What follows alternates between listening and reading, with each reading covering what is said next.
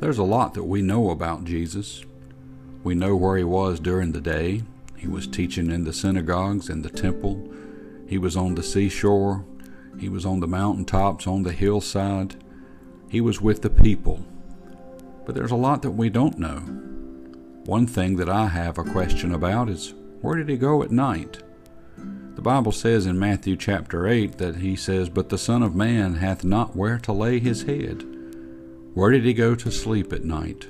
Who did he go with? Where did he stay? My goodness. The book of Luke says this And he withdrew himself into the wilderness and prayed. I have a feeling that that's where he spent a lot of his time. He spent a lot of his time praying, preparing himself for the next day. But I have to go back to that verse where it says, The Son of Man hath not where to lay his head. There's a song that we sing.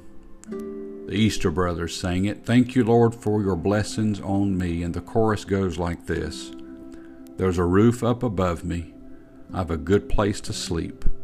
There's food on my table and shoes on my feet. You gave me your love, Lord, and a fine family.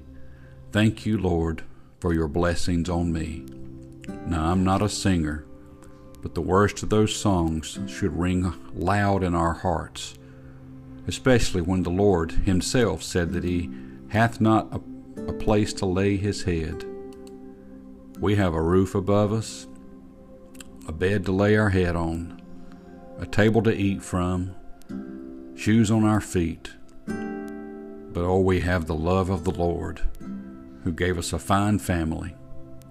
So we ought to say this regularly Thank you, Lord, for your blessings on me.